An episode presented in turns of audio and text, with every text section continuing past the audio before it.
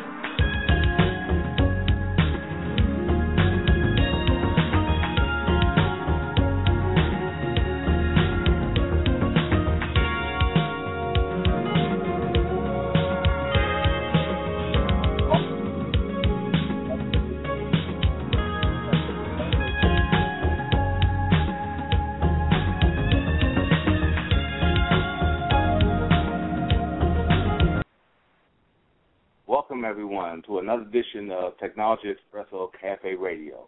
Here on Technology Showcase, we introduce you to innovators, entrepreneurs, and highly skilled individuals in the IT industry. I'm Dave Blackman, co-founder of Technology Expresso. You can find us on the internet at technologyexpresso.com.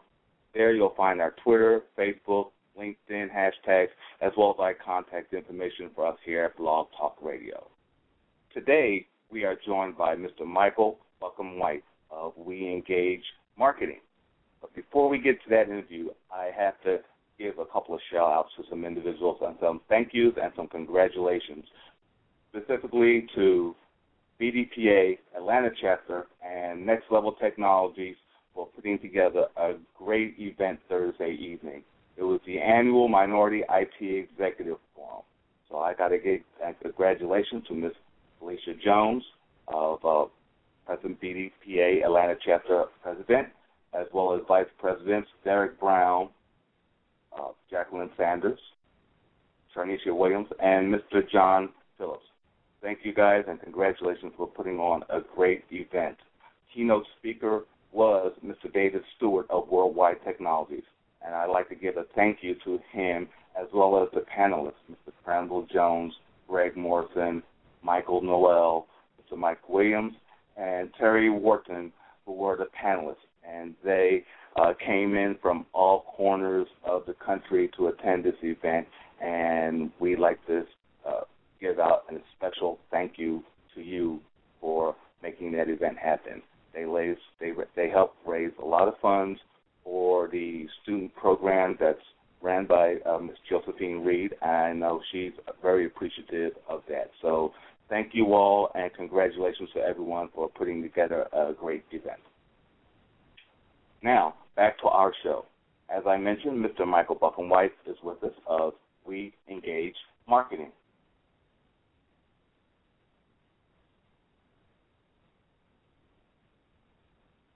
From someone. Michael, are you? I am there. Hey, David. Uh, thank you so much for allowing me to come on your show. Uh, and I, heard, I was listening to you talk about the BDPA event, and I, I heard somebody else tell me that it was a great event, and I hate that I missed it because of some of those folks that you mentioned on the panel that I know, and I know there are a number of people who are involved in BDPA, and what a great cause. But I mean, the content had to be so strong. I, I, I really wish I would have been there. It sounded so exciting. Yes, it was. As a matter of fact, Michael, I, I feel that same sentiment because I was not there either, so I have to fess up and say that it sounded as if I was. I know it did. no, but you described was, it beautifully. I, I, will tell you this much: I will be there next year. Yeah, I, I want to be there as well. I'll make it my yes. business to be there. It sounded like a grand event. Yes, that's an annual event there, so um, I look forward to uh, next year. So, let's get to you. And we engage marketing. As I mentioned earlier, I, I want to thank you for allowing me to interview you and pick your brain here. Um, you've always been a great friend, and I've always liked, uh, enjoyed watching your rise here in the Atlanta area. Um, how did how did you and your team come up with the name We Engage Marketing, and and how does it represent the brand that you're establishing? Well, thanks for asking that question, and thank you again, David. And The feeling is mutual uh, as it pertains to our friendship, and um, it's it's great to see you and where you are, and I'm looking forward to uh, so much more and a lot of exciting things happening for you. Uh, we engage marketing. It's a little bit of uh, circumstance and w- the way I wanted to we wanted to align the brand.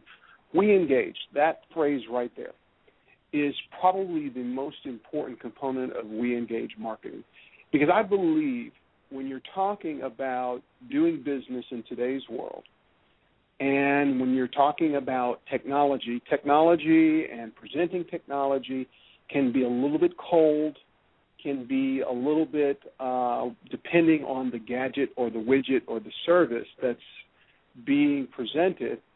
And I really believe people, uh, very few people truly buy uh, a, a widget. They buy an experience.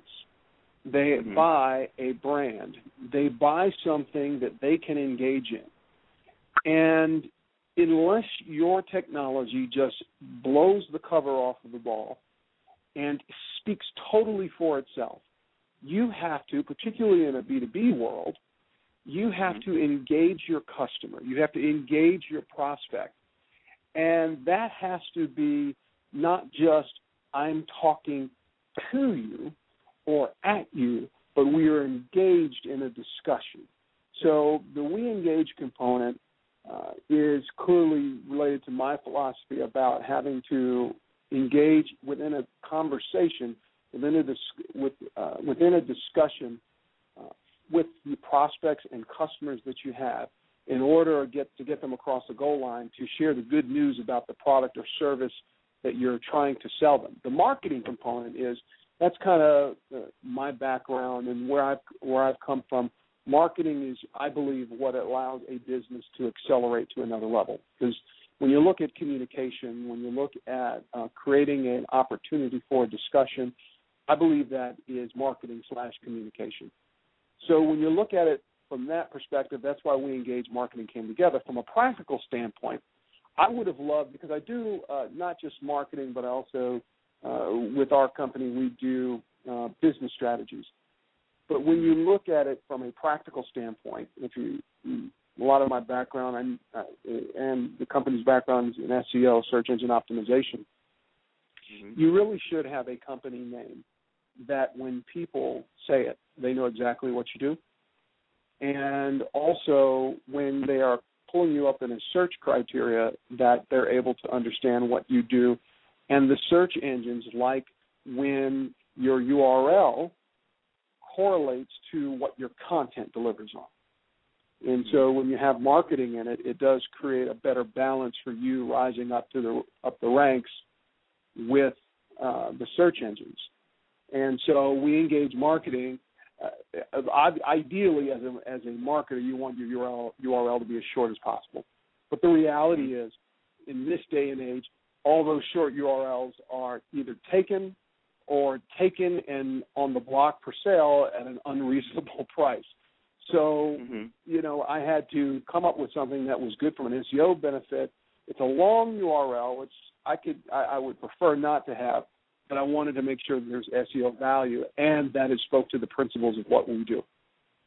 Understood. Understood. Well, you've done a great job with it, and uh, I commemorate you on coming up with this. Very creative, and uh, that word itself, engage. I, that's been a part of my vocabulary for so long, and I've been using it a lot the past year. That, as long along with collaboration and communication, I think those three phrases and words themselves are uh, resound so much with uh, today's um, technology and marketing and uh, communications altogether.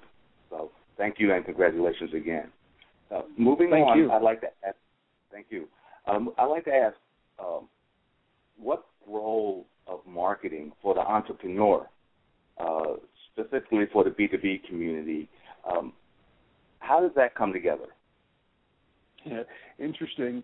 Uh, you know, technology companies. It's a good question, David, because technology companies, and you, you you may pick a little bit of this based on how I answered the previous question, but I believe, we believe that we engage marketing that technology companies really get started, most of them, because they believe that they're, and usually it's true, those that survive, they have a product or service that fills a very direct and explosive need within the marketplace.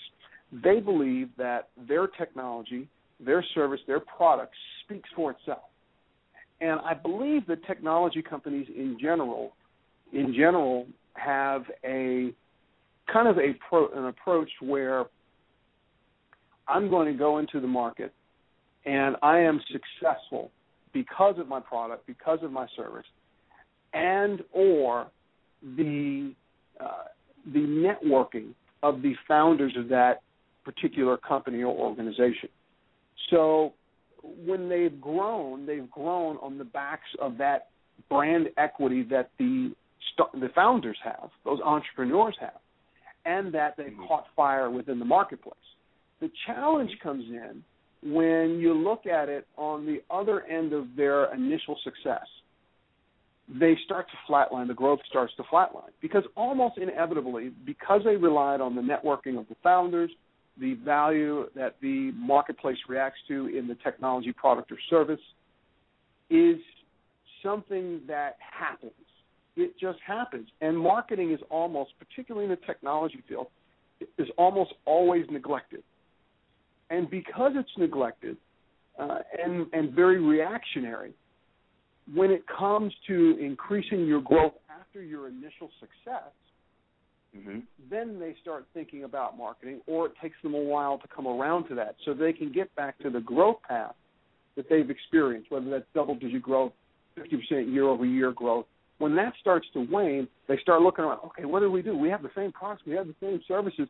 Oh, the technology is still great. And well, it's been built on the backs of the founder. And if you're trying to explode your business and grow beyond the initial stages, when you talk about like a five million dollar annual revenue stage or two million dollars, even a million dollars in annual revenue stage, when you're talking about entrepreneurs, you've gotten to that level because of those reasons. But marketing has typically typically been neglected, and people are companies are react reacting to creating marketing. So I've got a big presentation hey, marketing person, which is somebody who doesn't think strategically necessarily, uh, that marketing person is like, oh, okay, you know, I, I want you to put together a PowerPoint presentation. Okay, so that junior marketing person, who then, oh, by the way, eventually becomes the director of marketing in a company with, it, and that's the only place they've ever done marketing usually, uh, is starts to have to put together a quick PowerPoint presentation. Oh, okay, great. And so it serves the purpose of that event but it's a reaction to that event. Oh, we need a website. We, we haven't updated it in, in three years or five years. Uh, can you go ahead and learn how to do some HTML and uh, do some design and move some things around? And mm-hmm. it's a reaction to something. Uh, or, hmm, you know, we need to do some PR. The founder says, she or he says, we need to do some PR. All right, so they go out and they do some PR. It's always a reaction versus a very proactive approach mm-hmm. to their strategy for marketing, making sure that it aligns with the business strategy. That's that's what we really do at We Engage Marketing. Is we we really help CEOs and business leaders um, and entrepreneurs, CMOs, really uh, usually of technology companies, but not always the case um, B2B technology companies to align their marketing strategy, if they have one, with their business mm-hmm. strategy. And if they don't have a marketing strategy, help them build that marketing strategy and guide them through the implementation of that. But make sure that it always aligns to the business strategy. And in some cases, I've even encountered that there's not a cohesive business strategy. So sometimes we have to help them guide them mm-hmm. through that business strategy process. Does that make sense? It makes perfectly good sense, Michael. I know uh, your clients are really appreciative for uh, uh, what you at uh, We Engage have been able to bring to the table and help them align their marketing strategy and their business approach. Uh, I, if, if I was a business, I'd appreciate it. I know I would.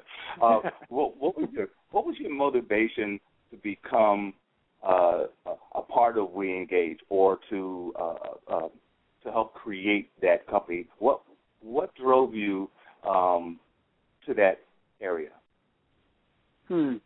Well, you know, I think every entrepreneur or soon-to-be entrepreneur or um, thinking about being an entrepreneur, and even those who are in corporations that want to be entrepreneurs, mm-hmm. uh, you know, there's there's a there's a certain mindset that an entrepreneur has to have, and with the team that we have at We Engage Marketing, there's an entrepreneurial mindset, and so starting uh, we engage marketing and, and, and creating it and shaping the brand, it really was a motivation where I said to myself, and, and I think others would agree that there's something more there.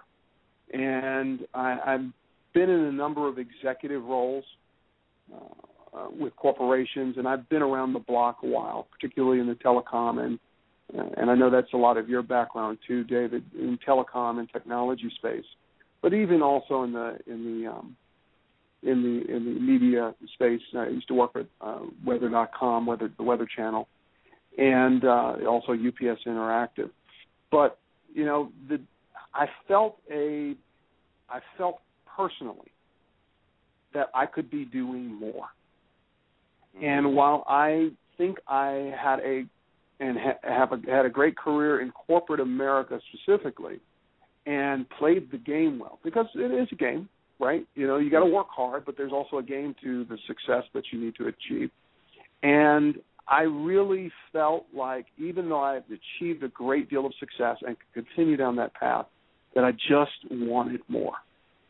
And because it's you and, and nobody else listening, I'll say, David, um, I'm just joking, but uh, I would say that you know, it's a, and, and reveal this to this audience that it's a way, I believe, to create wealth that is, is something that I'm able to pass down from generation to generation.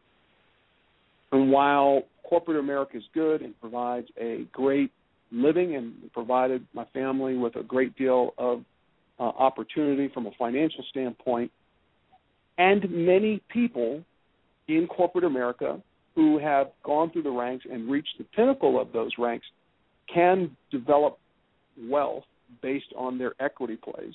And it's not to say that I didn't, uh, I did, but I just felt like that if I wanted to achieve more for for my kids and build a legacy for my family, that the entrepreneurial route was the best way to go. So I needed to partner with the right people, uh, make sure that it's the right opportunity, and kind of proceed forward to develop that opportunity for wealth building. Well, thanks, Michael. Thanks for sharing that insight with us. Um, ladies and gentlemen, again, this is Mr. Michael, excuse me, Mr. Michael Buckham White of We Engage um, Marketing. And I'd like to thank him here uh, for sharing his insight and his entrepreneurial uh, spirit. Um, I, I, referenced him earlier, everyone, as one of the young lions uh, in the industry, but I do have to caveat that and say he comes with a wealth of knowledge uh, and experience that has been backed by, a, you know, his role models, his mentors, and those who inspired him to uh, uh, to become an entrepreneur and go out on the base of knowledge and the experience that he's uh, he's learned. Michael, uh, who had had been your mentors and who inspired you to uh, to go out and take this leap and and continue on this mercurial path that you're on? Well, you know, David, that's that's an easy and a hard question to answer uh, for a number of reasons. But um, it's easy because I have some actual mentors right now uh, that I tap into, some officially, some unofficially, uh, and but what makes it hard is that there have been many people who have helped me along the way, whether that's uh, a temporary mentor or a long term long term mentor who has really kind of been that shoulder, that confidant. And so I'll answer it in two parts if that's okay, David. Yes. And so when when I look at um, mentors along the way, there have been different times in my life where I've needed someone to believe in me. And when I didn't believe as much in my in myself, there was this teacher at a community college that I went to. I had a good time in college, folks. So I, I, I attended a number of schools, and it took me six years to get through my undergraduate, and then I got my master's degree later on. So I had a great time. I'd like to say that it was all for the educational benefit, for my intellectual development, but some of it was uh, very, very social. But anyway, um, I was in, I was taking this one class during the summer months in New York at, at a community college, and there was this professor of history who uh, you know this is right in between where I was kind of having too much of a good time and trying to uh, get my credits together. And mm-hmm. you know, it's sad to say I don't really exactly remember this man's name. But he said to me near the end of the course, because I was I love history and I was uh, very engaged and involved in the course. He said to me, "You know what, Michael, you're going to do great things." And the sincerity in which he said it really lifted me up, and it filled me up, and it gave me the assurance that somebody sees something in me that is greater than I see in myself right now. And while I had experienced that prior to that point, and, and I think you need somebody other than your parents, right? You know, parent, most parents do a good job of kind of insulating you and patting you on the back. But sometimes that validation outside of your parental structure is something that kind of, you know, I know this person doesn't love me as like my parents do, and they don't have to say nice things to me.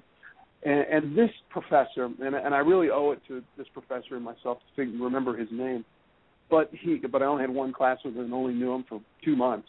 It, it was it was profound for me, and I think I I wouldn't call him a formal mentor, but I would call him an informal mentor who was able to really lift my spirits. So now uh, I'll and so there have been many people along the way like that. But that that I wanted to share that story because that really changed. That really kind of changed my trajectory in college life. And then I would say that there have been a number of other people along the way. There's somebody who I worked with who uh, at the Weather Channel and led the news and radio division there. Harold Lewis, who is now an associate dean at Goizueta Business School at Emory University. Mm-hmm. And he was extremely helpful for me uh, as I was going through a transition in my career. Uh, where I needed to really kind of step up and figure out what my next moves were going to be and then I opportunities came to me and I needed somebody to bounce that off of. And Harold has been a great advocate for me along the way and I haven't probably haven't tapped into him as much as I need to, but I have uh, but when I have he's been a great role model for me, a great mentor to kind of give me a perspective that is filled with wisdom, filled with experience, and can really help me diagnose what I need to be doing. So that's Harold Lewis, and I'll mention two other people. And uh, you know, one is a gentleman by the name of David Segura. He is a entrepreneur, uh, an entrepreneur, and he is the CEO and founder of Vision IT. Some of you who are listening will be familiar with David Segura. Uh, he's uh, this man. He, he lives in he lives in Detroit, Michigan, and founded his company there, and has been in business for probably I think maybe 15 years or so, uh, maybe a little bit longer, maybe a little bit less. But Vision IT is a major player in the IT services area. And David, we're talking about a company of hundreds of you know hundreds of millions of dollars and um, you know clients of that you that would be who's who. And so David has been there and done that, and he started by himself. Wow. And he has been a great, um, great advocate for me and a great mentor for me from an entrepreneurial standpoint. Now, the other person I'll mention is a gentleman by the name of Darrell Freeman. And Darrell is uh, an entrepreneur as well. He's based out of Nashville.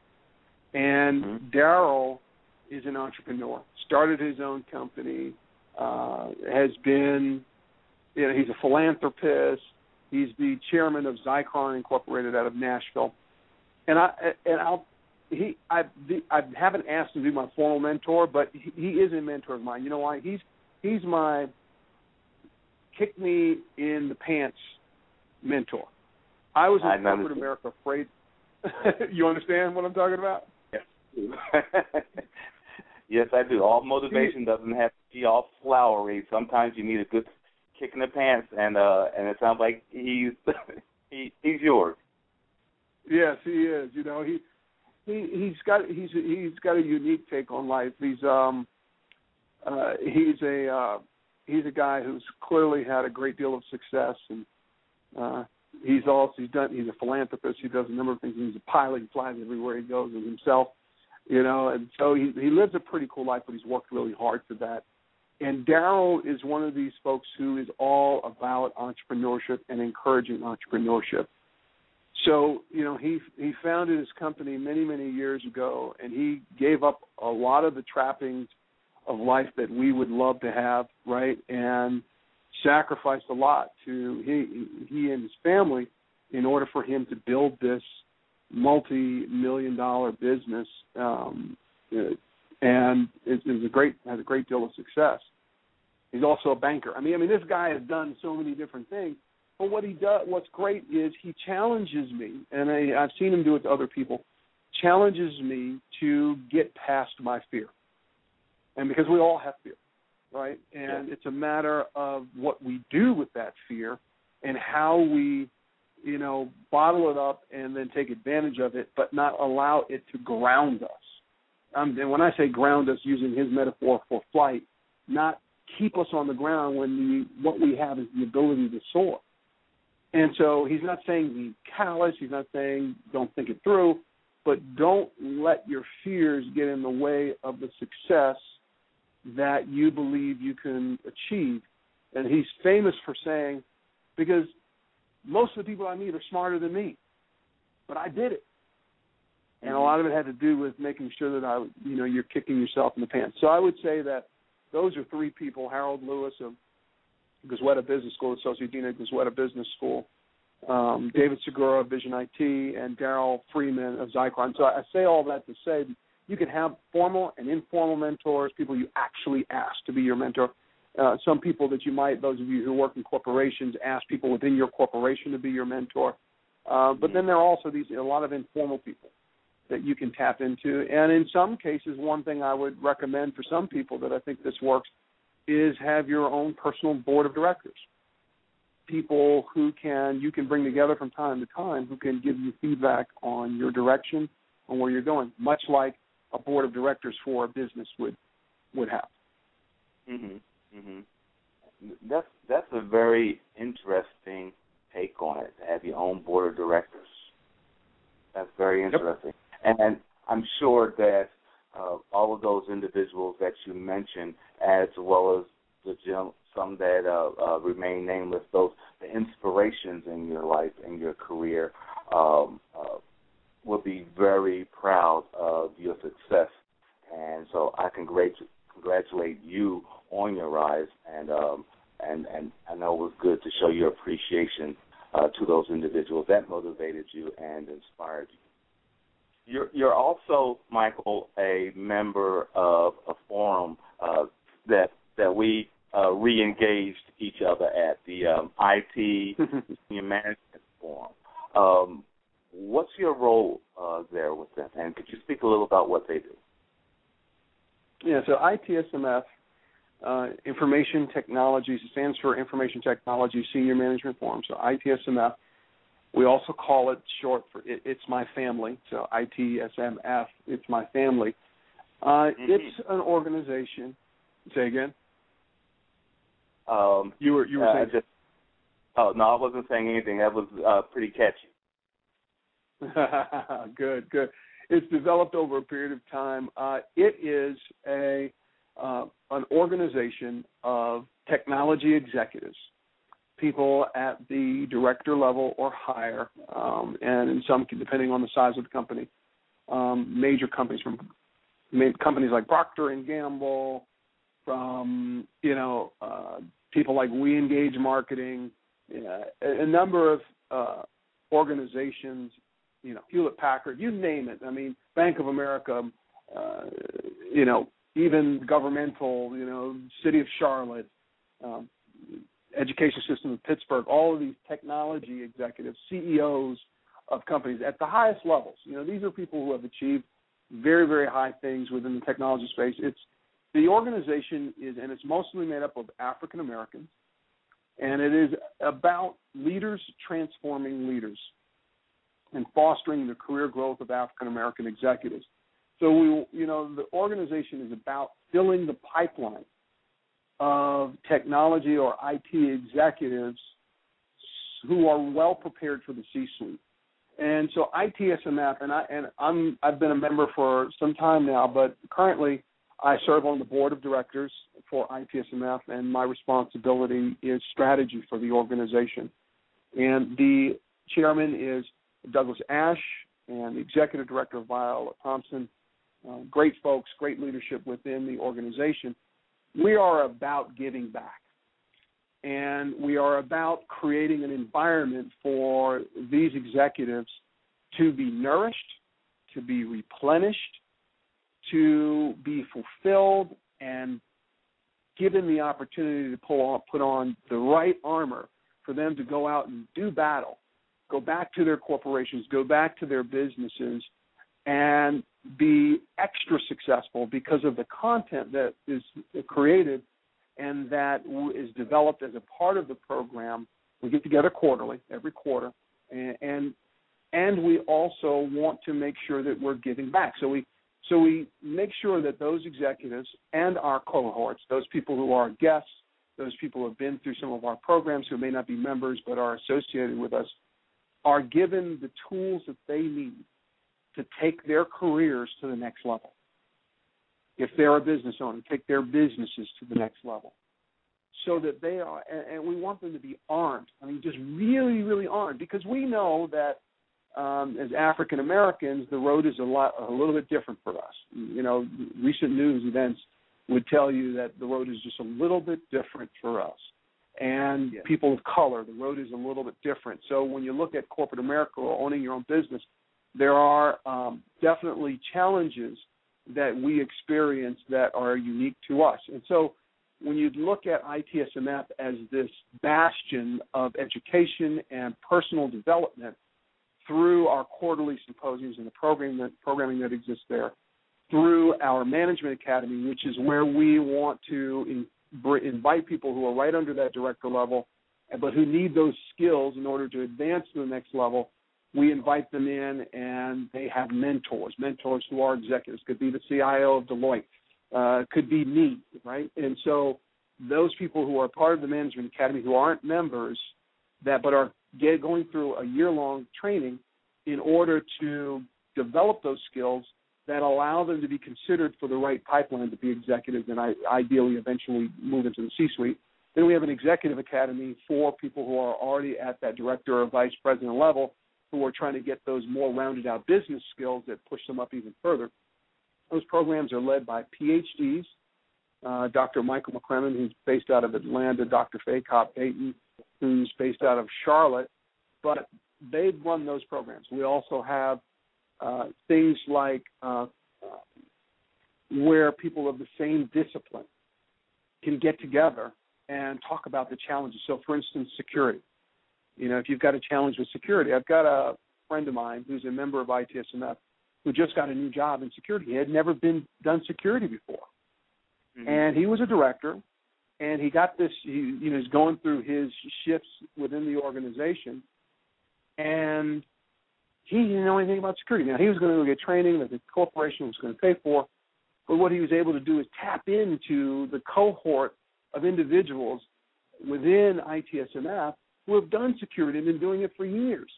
So you see mm-hmm. the value to a corporation that is giving you a responsibility. Let's say it's security, And now you're going to be able to translate the years of experience of people who have been at uh, either a Procter Gamble or Target and who have done it before to implant that wisdom on you as a member that can then help you not have to go through all the obstacles that they went through and they're better prepared and the corporation saves tons of money because now they're not making security technology security mistakes down the road. So that's part of what ITSMF does. And here's the other great thing about it. ITSMF, in spite of many CIOs and vice presidents and executive directors and all these folks of high lofty titles, there is absolutely no pretension within the organization, at least the way I see it. And the people within the organization are warm and open and engaging and willing to help. And that's why we call it our family. It's my family because we have our own family, which we go home to every day, but we also have a family that is beyond that, who can relate to our professional challenges and our specific industry challenges. And what's exciting even more, David, is that ITSMF, we're about to launch a, uh, a creativity, creativity and innovation uh, class that anybody can participate in, where it's called Right Brain Aerobics. We're partnering with some some folks, uh, GP Strategies being one of them, partnering to put this program together. That it's something we can offer to not only our members and to our um, our friends and family, meaning those people who are associated with ITSMF who aren't necessarily members, but even beyond that, where you can go through these courses. And, I, and where this, I think, this is so critical, David. When you're talking about IT, when you're talking about technology, creativity and innovation is critical. And so we're trying to expand our programming and our and our coursework and our academy to envelope be enveloped in this whole notion of creativity and innovation and uh, I think ITSMF, I, have I've said too much already, but I could talk about ITSMF all day. It's, it's a powerful organization that is trans, leaders transforming leaders that really just blows me away every time I'm, I'm around the members, and I'm so privileged to be a part of it. Well, thank you for sharing that, Michael. I, I know that that uh, brief moment that I was there at the event um, at at the time I was bouncing in between events.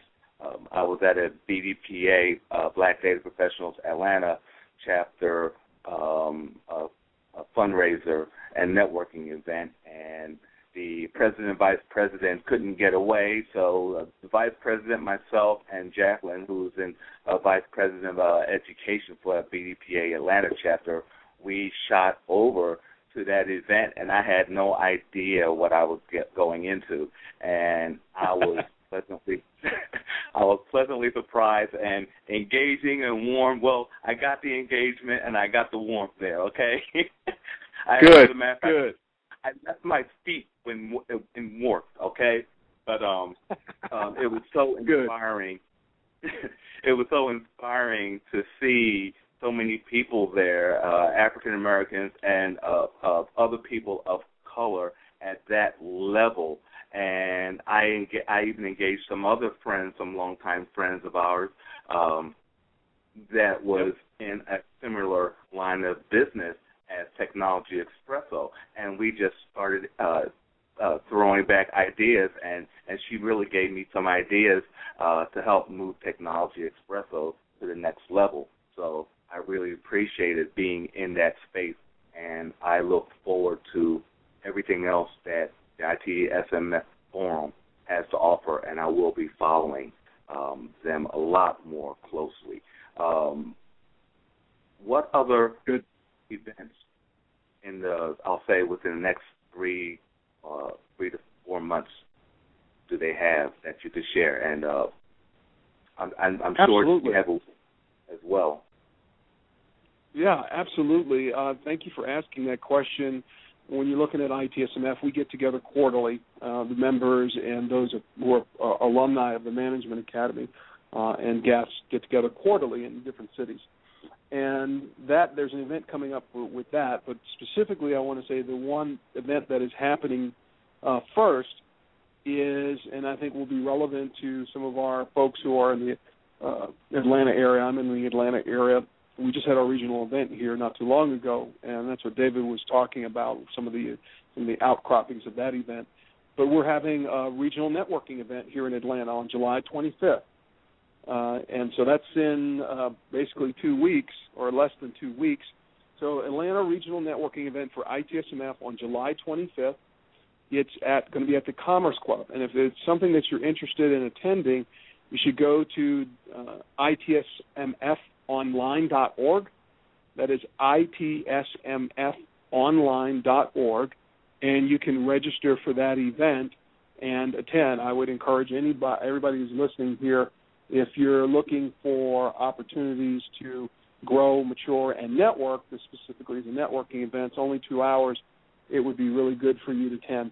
The other event that's coming up, which would be you know near and dear to our hearts, David, you and I, is uh, an event in Washington D.C. Our quarterly event, our third quarter event, is coming up in Washington D.C. And that event is going to be at the um, it's at the Washington Hilton, and it's in coordination with the BDPA uh, annual event, which is going to be held at the same time. And so it's it's a partnership that we have with BDPA, and we um, there's there are some coordinated events, but this is a this is something we do typically every third quarter, and we're excited about this and look forward to seeing some of our BDPA friends there at that event. And that's coming up on I think that's August 15th through the 17th. So that's mm-hmm. our ITSMF quarterly 3Q event, and I believe it's BDPA's annual event. Is that correct? Yes, absolutely, absolutely. And um, I, know that's been a great collaborative effort between uh, ITSMF and BDPA. And on behalf of BDPA, I'd like to thank the ITSMF uh, Forum family uh, for including us and uh, partnering with us it, it sounds like we are we are on a similar path for uh, what we are trying to offer the community, and I look forward to our continued collaboration. Absolutely, it's going to be a great event, and Washington D.C. is a great place to be. Yes, it is, and uh, it's it's it's a it's a great opportunity, and BD, both BDPA and the uh, uh, the senior management forum are full of individuals that love to give back, and uh, we're mm-hmm. all always not intentionally, but uh, unintentionally separate ourselves from those that uh, that watch us. Even though we watch ourselves, and we are our, our own worst critics, but we're our partners and our uh, uh, our um, our um, our associates' uh, biggest fans as well. But I'm just trying to segue into my next question here, which is uh, uh, uh, battling with mediocrity. And mm. everyone has battled with mediocrity and um, uh, and how it affects the decisions we make moving forward.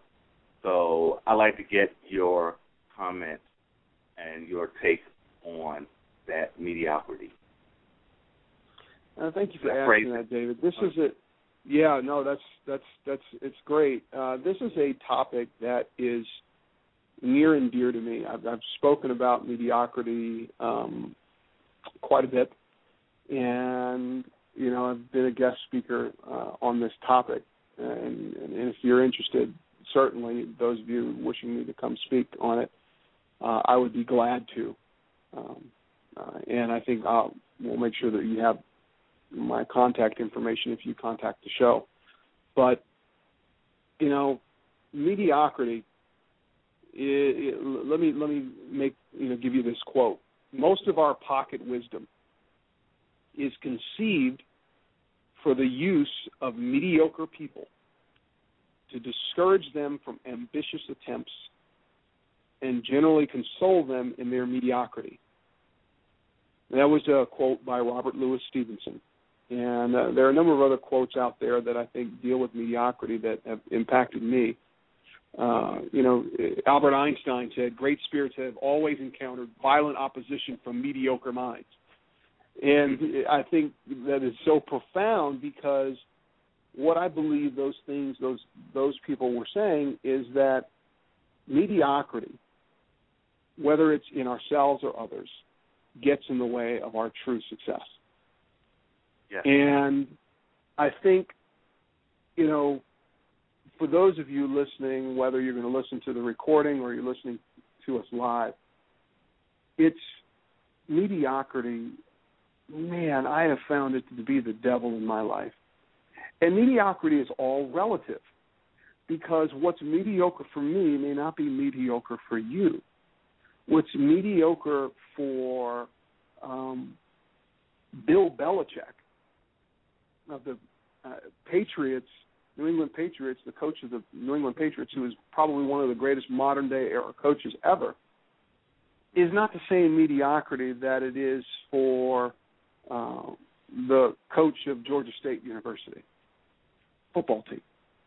Mm-hmm. Their definitions of mediocrity and what's personal to them are different. The expectations they have for themselves are different. Their expect those expectations are different from the guy coaching or the gal coaching their pee wee football team. Uh, right? Mhm. So, you know, it all it differs for all of us. But I think what we have to ask ourselves: Are we allowing ourselves, either through self down talk or talk from others, get in the way of our true success? I'm going to tell you a story, David, about myself, and, and to your listeners, if that's okay. Um, there are a number of times in my life where I personally struggle with mediocrity and question my abilities. Um, the one of the times that comes to mind is when I was in graduate school at the University of Alabama. I had I, I those of you who've been listening to this whole uh, podcast, this whole um, radio show, know that uh, I I had a great time in college, and it took me a while to get out. Six years for undergraduate. Attended multiple schools. I had a blast. but uh, I, I luckily I got in shape enough in order to um, eventually get a job, and then after you know wanting to do more, go back to school.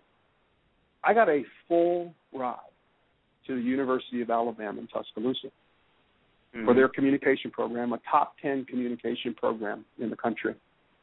And uh, I was a uh, graduate assistant. I had a uh, got a little money every month in order to support my my needs from a uh, you know a room and board or, or apartment, you know, incidental living. Mhm. But my whole tuition was paid for. Do you know, David, that when I got there, that first semester, it was so hard. It was so hard for me. Mhm. I was almost in tears, David, and I had doubts about whether or not I was smart enough to be there.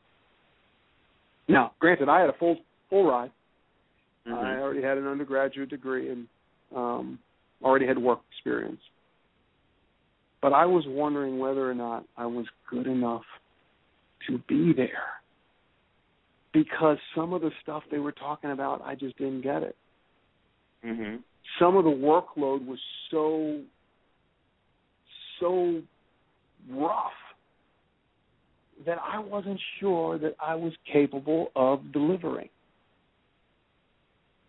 And so that first semester in graduate school, I had this bout with my confidence and whether or not I was good enough to be there, and considered the impact of my failure. Hmm. I was ready to throw up my hands. Mm-hmm. And so what I had to do is had to get optimistic first of all. Realize that I am smart enough to be there. And I wouldn't have gotten into the school if I wasn't smart enough to be there. I just had to work and learn. I had to do some things differently. It wasn't going to be easy. I had to reprioritize my life. And I had to focus in a different way. Mhm. Luckily, I, those things came together, and I was blessed enough to finish the University of Alabama and uh, did it in two years uh, as a part of the normal program. I think I graduated with a 3.75 or something like that. So when you look at the profound impact of where I was in that first semester, and then you know taking it to the next level, and actually achieving at a very high level, I was very blessed, and and I was you know blessed to have the encouragement and those people around me, uh, my wife in particular, and and just you know thinking about you know how I could you know believe in myself a little bit differently and do the work that's associated with it to rise above mediocrity. But I was almost willing to say I wasn't good enough. So that's one incident. The other one was um, where I was uh, at a point in my career where I achieved some accept, success, made some good money, and was very satisfied. And I was at the Weather Channel, and you know was doing some things, but I felt like I wasn't advancing fast enough. Mm-hmm. And literally, David, literally, I had this conversation in my mind where I said, you know what?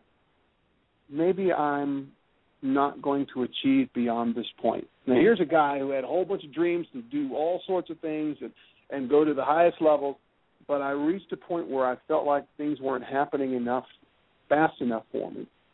Yes. And I was ready to accept that my life and my achievements were going to stay basically where they were. And I was willing to settle for mediocrity. And so I had, so I wrestled with it, and it was depressed, man. I was depressed, but I had to. I went through a period of probably a, a full three months, maybe even longer than that, probably a full year. And you know what happened, David? What happened what? was I was this high achiever and you know delivering good work, and then because I was you know focused on this being mediocre, my productivity and excellence fell off. Yes. I got the first yes. mediocre review that I ever had in my life. It just knocked me to my core, and I had to make a change. I had to make a change and make some you know, decisions whether or not I wanted to be mediocre, do just enough, or did I want to excel at another level? Because you know, you really have to push yourself each level you go, or you do settle yes. in for mediocrity, right? So uh, I decided that I wasn't going to go out like that, man. I wasn't gonna I wasn't gonna go out that like that, and I was going to do some different things, and uh, you know I did, and uh, I decided that I was going to take on a project that was difficult and deliver on it. And I did that at the Weather Channel. I decided that I was going to be a director before I was 35, and I was going to shoot to be a vice president by the time I was 40. I'll tell you, David, when I shifted my brain and I did some different things, uh, I mm-hmm. completed my that major project and redeveloped the uh, through a team and led the effort to uh, redo the e-commerce system for Weather.com, which is still in existence today, seven years later. I got a job as a director at the age of 34, and I became wow. a vice president at the age of 38. And so, you know, it's just a testament. I could go, you know, there are a lot more details that I'm leaving out, and, uh, but really and truly, you know, it really transformed my life, my thinking, and I got to say, in all of that achievement, I still have to battle with mediocrity because our levels of mediocrity change based on the way our life has gone and where we are in our lives. So I'll, I'll leave you with on this subject without going into too much detail. I'll give people a little bit of nugget about some of the things that how you can, you know, some five steps you can use to triumph over mediocrity. I would say, mm-hmm. you know, and I'm not going to go into detail on these. Is that okay, David? If I do that? Go ahead. Go right ahead. I'm, I've got my pen ready. Right, so, okay. So uh, the first thing is you got to get positive. You got to affirm yourself, right, and and get surrounded by positivity.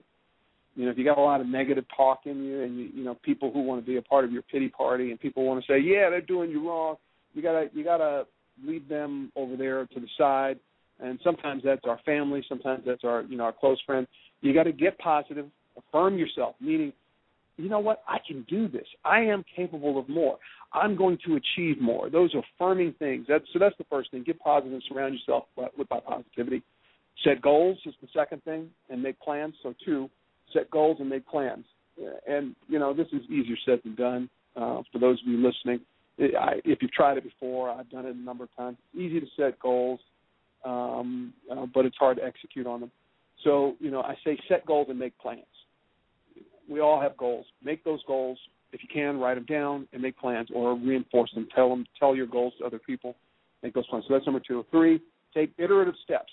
You know, so get some bite-sized chunks in there, because mm-hmm. iterative steps. The reality is, it's hard to make huge leaps, and if we focus on the huge leaps, then you can get the you can get kind of low uh, and feel maybe a little bit sad because you're not achieving it fast enough. So you got to have some goals that are iterative in between mm-hmm. your bigger goals.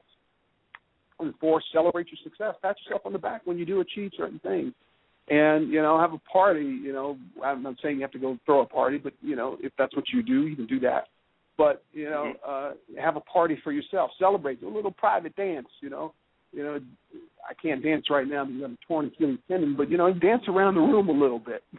you know, and and be excited for the things that you've achieved. And then the fifth thing is aim higher and replicate. Aim higher. Once you've achieved something, don't settle.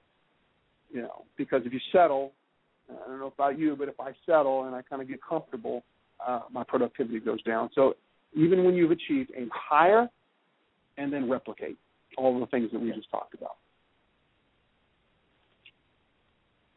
Wow, wow, that's fascinating, Michael. I I'm going to put those into practice. Uh, there are some uh, sh- um, goals that I have, and I need to write them down and need to stick to them. And uh, as you said, uh, uh, go for them in smaller steps instead of great leaps. Um, you'll you'll find your success a lot more obtainable. Yeah, um, it's hard, David, and I don't want to make it seem like it's easy to do because I struggle with it um, my friends struggle with, and even when I'm helping them, even it, it's it's your personal struggle that you you got to kind of we all have to move through, and we all have to set different levels of expectation for ourselves, um, and then work towards it. It's not easy. It, it it takes work. It takes some fortitude, and it takes support as well. Thank you, thank you. And it's not going to happen overnight. So let's nope. settle in for the let's settle in for the long haul and get to it. Yep. But then, but then again, you know, you you know those overnight things. But just also keep in mind, you set it, you know, go for iterative steps, even though you have some big goals. Those iterative successes are, are make you really feel good and bolster your confidence. Uh, and bolsters bolsters my confidence to say, okay, you know, I'm on the right path, man. This thing is happening. This is good yes. stuff, man. I've got I've got some little things, nuggets that I can, you know, kind of champion. So well, that's good information, Michael, and um, I'm I'm sure our listeners will be um, appreciative of that. So thank you for that, and uh, thank you for opening your heart and your mind to uh, your story and and some of the uh, uh, some of the uh, uh, things that that tend to help hold you back. I'm sure we all can relate to that. I could relate to a lot of what you said. Um, so uh, I thank you for sharing that, and that inspires me as well. Um, so, so Michael, I, I, I know you're you're right in there with uh, we engage uh, marketing right now. Uh, what's next for Michael Buckham White? And I, you got a great name for president, but uh, you know as you keep reaching, but uh, what what what what do we what what do we look for in the next, say, um, year for Michael Buckham White? Yeah, that's uh, a good question, David. Uh, in the next year, uh, I hope uh, you know I'm looking for continued success with We Engage Marketing and growth within that company. Uh, looking to bring on more consultants as we bring on more customers, and continually working the pipeline for uh, you know the growth of the company and you know in, you know getting bringing on more customers where we can add value and help solve their problems and, and help them with their challenges and then bringing on more consultants to support that effort. So that on the we engage marketing front that's where we're looking we're looking at over the next year. Uh, hope the goal is to double up double the growth uh, over the next year. The second thing I would say for ITSMF, which is a big part of my life, is to really help that organization, uh, our organization, ITSMF, really kind of turn the corner towards um, adding additional value even beyond what we do now so that you know we're able to reach and help more people uh, and to it, it, not to defame the Bible or or, or or religion, but really kind of said spread what I consider the good gospel of ITSMF and uh, kind of what we're doing and helping that organization grow for greatness, not just in membership, but in quality membership and uh, also creating and, and, retaining that family feel mm-hmm. and growing the revenue associated with what we're able to do, bringing on additional sponsors. On the personal front, for the next year, well, I'm on crutches now. My short-term goal is to get off these crutches. but uh, uh, over the next year, continued growth and achievement with my family, and you know, I've got uh, two kids, um, Cloud and Catherine, and Gabriella, and they're growing, they're young, and just seeing them mature and being able to spend more time with them, and then with my beloved wife Tia to be able to spend more time with her, uh, all balancing this growth of this business, my extracurricular activities, and also the personal. Uh, also, I would love to do more speaking engagements. I've done yes.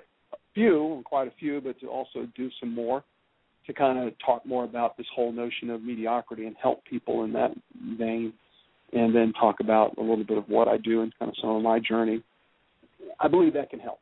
And so, uh, doing some of that now, I'm going to be actually um, likely speaking in Cincinnati in September at a large corporation based out of there, and speaking to a, a forum there on this same topic, topic of mediocrity. Um, Fortune 100, Fortune 50 company in the world, and um, and so I'm excited about that and doing more engagements like that. But I, I get a great kick out of uh, speaking to people, doing things like what we're doing here, David, and helping people through my experience and some of the challenges that I've faced in my life to kind of hopefully get over the hump and, and be an encouragement to them and also be encouraged by their stories and their triumphs. Well, thank you for that, Michael. Um, I'm encouraged and I'm inspired, and I'm glad we met on a personal note, and you continue to inspire me and uh, uh, continued success. And by the way, that last question was a special question I put in. Uh, that was uh, at a request from Tia. She wanted to see if you give her a shout out or not. she did. okay, I'm kidding. Right. I'm kidding. no, that's good. No, that's good. That's a good question, and I think the the value in that question is, you know, uh, for everybody. What is, what is next for you? What what are you going to do? And uh, you know, what what do you want to see for your life over the next year? Because we've got to be thinking about those things. Yes, it it makes uh, sometimes when I put these questions together, it really makes me look inward at myself because I, I take that question and turn it around to myself. So it it it, it kind of motivates me as well. Well, thank but, you, um, thank you yeah. well, for your well, friendship well, and, and guidance you know, Michael, um, you can come back anytime. I have an open mic here, so we like um, uh, for you to share more uh, for free, of course. you got it, David. For you, absolutely. As as as you as you build your uh, speaking chops, you know, as you get ready for your national tour. All right, you got it. Absolutely, absolutely. You better believe it. Yes. Thank you. Thank you again. And check back. Thank every, you very uh, much for the opportunity. You're very welcome, Michael. Everyone, uh, thank you for joining us here at uh, Technology Expresso. Check back frequently for notices of our next showcase at technologyexpresso.com and here on Blog Talk Radio. Um, I would like to back up and uh, give some uh, extra recognition to the keynote speaker and panelist that spoke at the uh, Minority Forum earlier um, this week, Mr. Dave Steward from Worldwide Technologies, and the panelists that I spoke of, Mr. Crandall Jones, Vice President of Turner Broadcasting, Greg Morrison, CIO of Cox Enterprises, Mr. Michael Noel, CTO of Manheim, Mr. Mike Williams, Senior Vice President at FIS, and Terry Wharton, CEO at for Exor Corporation. Uh, once again, I thank you for attending that function, and that concludes our show for today, everyone. God bless and stay tuned. Bye bye.